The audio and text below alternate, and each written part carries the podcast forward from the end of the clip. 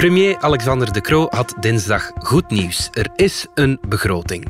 Het is voor dit werk, geachte collega's, dat ik deze Kamer het vertrouwen vraag. Dank u wel. Naar goede traditie kwam die weer met horten en stoten tot stand, maar de regering breekt naar eigen zeggen wel heel wat heilige huisjes. Wat onthouden we van dit begrotingsakkoord en hoe komt de heel diverse Vivaldi-coalitie hieruit? Het is vrijdag 15 oktober. Ik ben Alexander Lippenveld en dit is vandaag de dagelijkse podcast van de Standaard.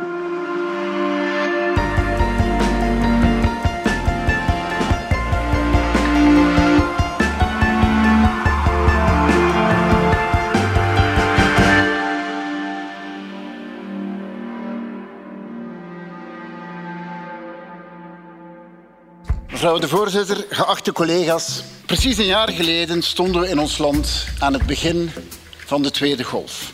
Wat volgde was een onwezenlijk jaar. De lockdowns waren een echte beproeving. Met dank aan de vaccinaties lijkt het zwaarste achter de rug. Maar toch zal deze coronatijd voor altijd een lelijk litteken blijven. Bart Brinkman van onze politieke redactie. Het lijkt wel alsof uh, corona nu achter ons ligt. Eerder maakte de Vlaamse regering van Jan Bon in haar septemberverklaring een doorstart. Kan je dat ook van deze beleidsverklaring van de federale regering zeggen? Ja, absoluut. En in die zin werd er al een beetje gesproken over een herstart van de regering. Dus misschien een beetje unfair, maar het klopt natuurlijk wel. Deze regering zit nu in haar tweede jaar. Mhm. Maar het eerste jaar werd natuurlijk eh, volledig in beslag genomen door allerhande coronamaatregelen. En, en goed, de regering nam ook een aantal uh, moeilijke beslissingen. Maar dat staat toch een beetje op de rand of aan de rand. Dus mm er was eigenlijk veel minder aandacht voor. En nu kan het terug voluit over de normale gang van zaken gaan. Ja, oké. Dan, dan is de vraag, gaat de regering richting een hervormingsregering of een investeringsregering? Daar hoor je wel twee verschillende geluiden van de twee dat verschillende... Dat is, natuurlijk, dat is natuurlijk logisch. Je zit met zeven partijen in die regering. Die hebben eigenlijk allemaal een, een, een eigen kijk op hoe het verder moet.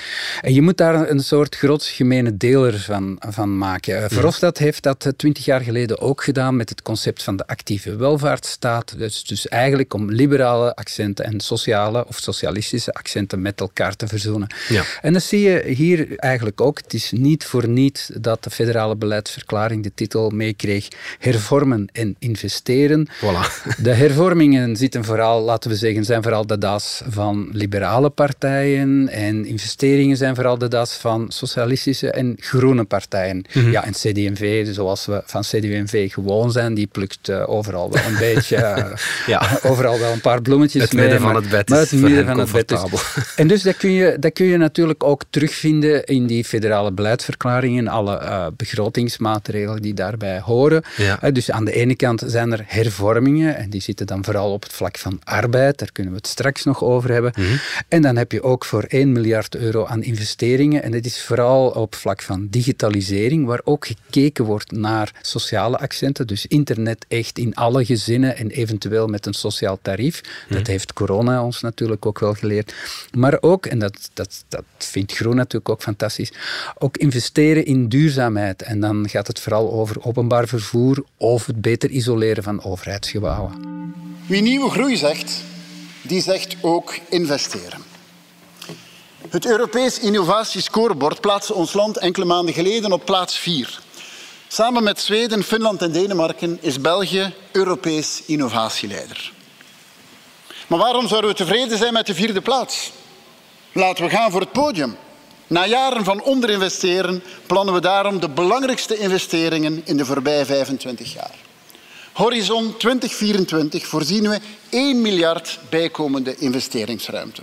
Met focus op de twee belangrijkste transities in onze tijd: digitalisering en duurzaamheid. Sommigen spreken ook over een, een taxshift. Hoe moeten we dat uh, zien? Ja, het is, het is een taxshift, dus uh, een kleine weliswaar. En uh, wat wordt er bedoeld met een taxshift? Dat is dat men eigenlijk de lasten verschuift. En dat mm. gebeurt omdat men eraan denkt om de bijzondere bijdrage op de sociale zekerheid af te schaffen. En dat wordt dan gecompenseerd door hogere taxen, bijvoorbeeld op vluchten met het vliegtuig, als je niet te ver gaat tenminste, of op tabak. Ja.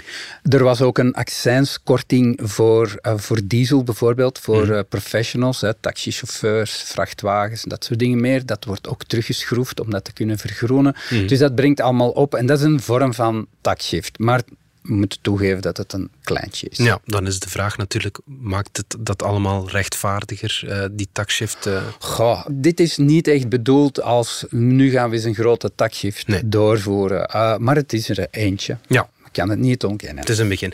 Er wordt ook wat hervormd, zoals je ja. zegt. Wat zijn de belangrijkste accenten daar? Wel, ik denk dat we dan vooral moeten kijken naar arbeid. Dus we weten dat deze regering de werkzaamheidsgraad uh, wil optrekken tot 80 procent. Mm -hmm. Dat is onwaarschijnlijke ambitie.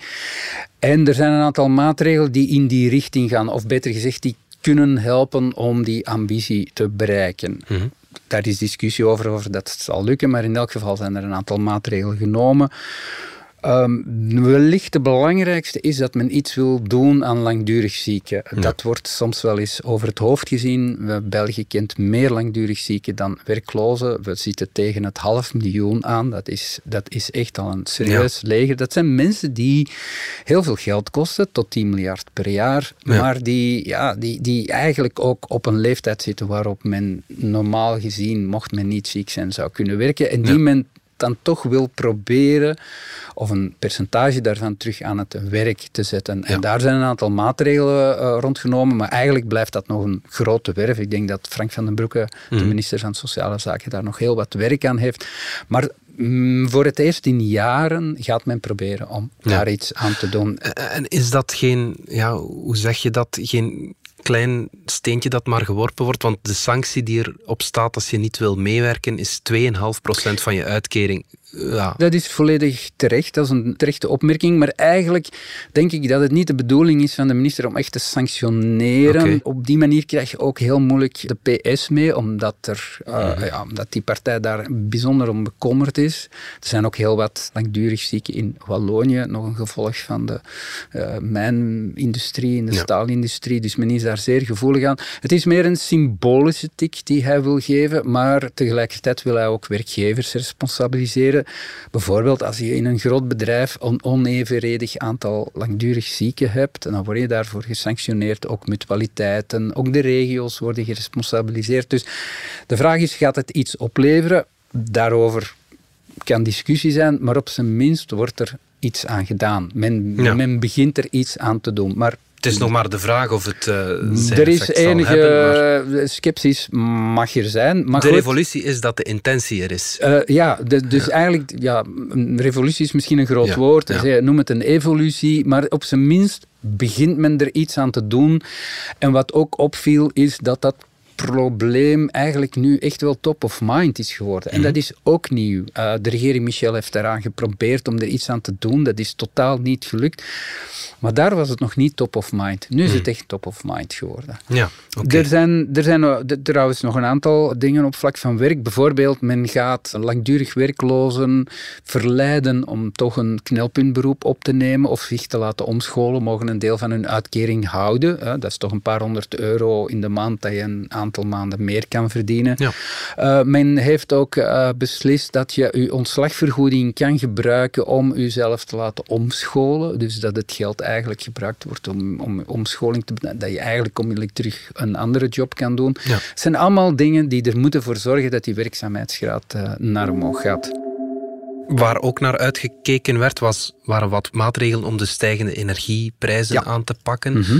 Hoe wil de regering dat, uh, ja, dat keren? Ja, dat is, dat is natuurlijk een heel moeilijk probleem, omdat uiteindelijk op de, op de eigenlijke energieprijs, uh, de, de prijs van gas of elektriciteit, heb je als regering niet zoveel invloed. Je hebt natuurlijk een impact op, op al de heffingen die erbij komen. Mhm. En daar gaat men proberen om van die heffingen een soort uh, accijns te maken die je makkelijker kan moduleren. Uh, wat wordt daarmee bedoeld? Stel, de energieprijs stijgt, ja, de BTW daarop is 21 procent. Dat wil je zeggen dat je meer inkomsten hebt um, aan BTW. Dus Ja. je wordt daar als regering ook rijker van. Dan kun je naar systemen zoeken die, zoals ook met, met um, benzine het Ja. geval is, uh, dat je eigenlijk een, een overdreven stijging, dat je die wat compenseert Ja. door een aantal uh, andere dingen te verlagen.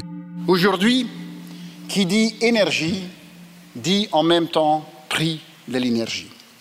Le gouvernement a décidé de prolonger le tarif social jusqu'après l'hiver et nous prévoyons également une réduction hivernale de 80 euros pour les plus vulnérables. Mais notre action va plus loin et concerne toutes les familles et toutes les entreprises. De belangrijkste maatregel is natuurlijk dat men, de maatregel die nu al uh, bestaat, dat is het uitgebreid sociaal tarief, wordt verlengd tot na de winter. Dat is al, een, uh, dat is al een maatregel die al flink wat geld kost. Want alles wat je doet op vlak van energie kost, kost heel veel geld. En dan gaat, er, uh, ja, gaat elk gezin ook nog een, een korting krijgen van 30 euro op, uh, op de jaarfactuur. Dat is natuurlijk beperkt is, als je ja. weet dat je met stijgingen van een paar honderd euro ja. zal, zult geconfronteerd maar dat sociaal tarief, dat uitgebreid sociaal tarief, dat levert wel wat op voor de laagste inkomens. Dat levert ja. absoluut, dat, dat is een serieuze... Daar gaat het om natuurlijk. Daar, uiteindelijk ja. gaat het erom, goed, er is discussie over, want dat is uiteindelijk maar uh, 20% en 80% zal dus blijvend geconfronteerd mm. worden met die hogere energieprijzen. Het blijft hoe dan ook niet makkelijk, mm. uh, want soms, wat men ook wel doet, is een aantal heffingen uit de rekening halen, maar die stopt men dan in de algemene middelen en uiteindelijk betaalt de belastingbetaler ook dat geld. Dus de, de regering heeft daar eigenlijk niet zoveel mogelijkheden. Nee, ja. Waar ook veel om te doen was de laatste dagen, waren die sociale lasten voor profvoetballers en ja. proftopsporters mm -hmm. eigenlijk. Uh, brengt dat iets op of is dat uh, puur symbolisch dat we dat doen? Ook daar kunnen we zeggen van, er is een eerste stap gezet. Als men dat volledig zou doorvoeren, uh, dan, dan, dan wordt er gedacht aan opbrengsten tot 200 miljoen euro. Op dit moment wordt er voor ongeveer 40 miljoen euro ingeschreven. Dus dat is een eerste stap. -hmm.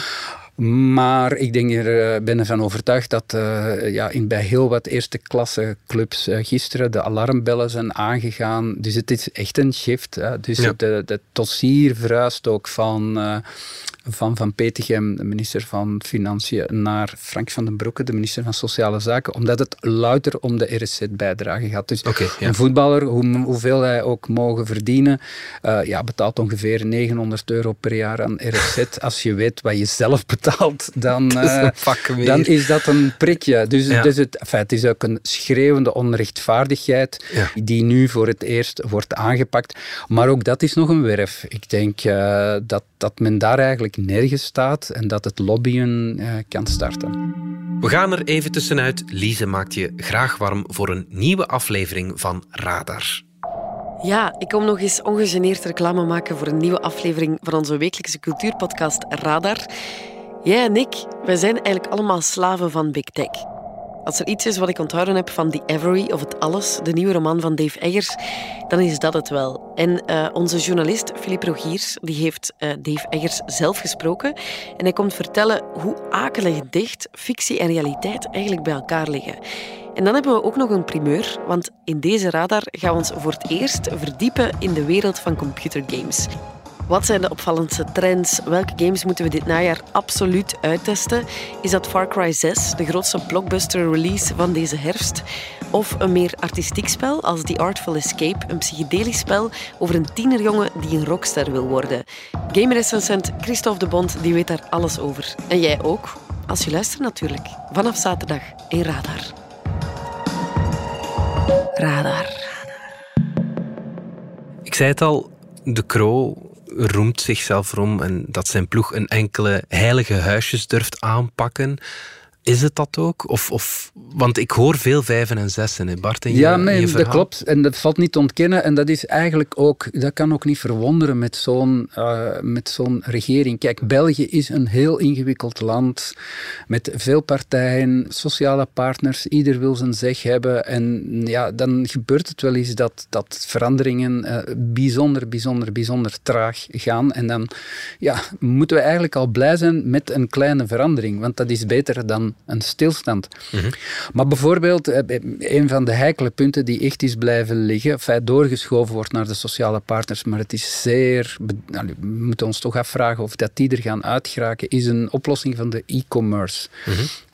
Dus nachtarbeid in, in België kan wel, maar is duur voor werkgevers. En dus is men niet concurrentieel met opslagplaatsen net over de grens. Ja, um, dus in ja Nederland, de PostNL-busjes die rijden ja, hier in Nederland, Duitsland. Dus, dus heel veel van die, van die pakketten worden in het buitenland verzorgd en komen dan ook bij buitenlandse distributeurs terecht, mhm. zoals PostNL. Dus men wilde daar absoluut iets aan doen om op zijn minst op vrij bewillige basis mensen toe te laten om nachtwerk te doen, mhm. dat voor een werkgever eh, concurrentieel uh, betaalbaar eh, zou zijn. Dat is niet gelukt. Dus men, men is daar niet uitgeraakt. Men schuift dat nu door naar de sociale partners. Die zullen daar ook niet uitgeraken. Dus dat komt terug naar de regering over enkele maanden. Dus het, is, het, ja, het, het valt af te wachten of men daar zal uitgeraken. En vooral voor de liberale partij is dat zuur, omdat ze zich hebben sterk gemaakt dat ze daar na al die jaren eindelijk een doorbraak zouden forceren. Ja. Maar de socialisten zijn op de rem gaan staan. Over uh, het begrotingstekort hebben we nog niet gesproken. Dat ligt nog steeds wel bijzonder hoog. Ja, dat klopt. Dus men doet wat het regeerakkoord heeft beloofd, namelijk het begrotingstekort moest ieder jaar met 0,2% van het bruto binnenlands product dalen. Dat gebeurt ook. En men ging, afhankelijk van de situatie, daar nog 0,2% bij doen. Ja. En dat doet ze ook. Dus 0,4% van het bruto binnenlands product wordt inderdaad bespaard.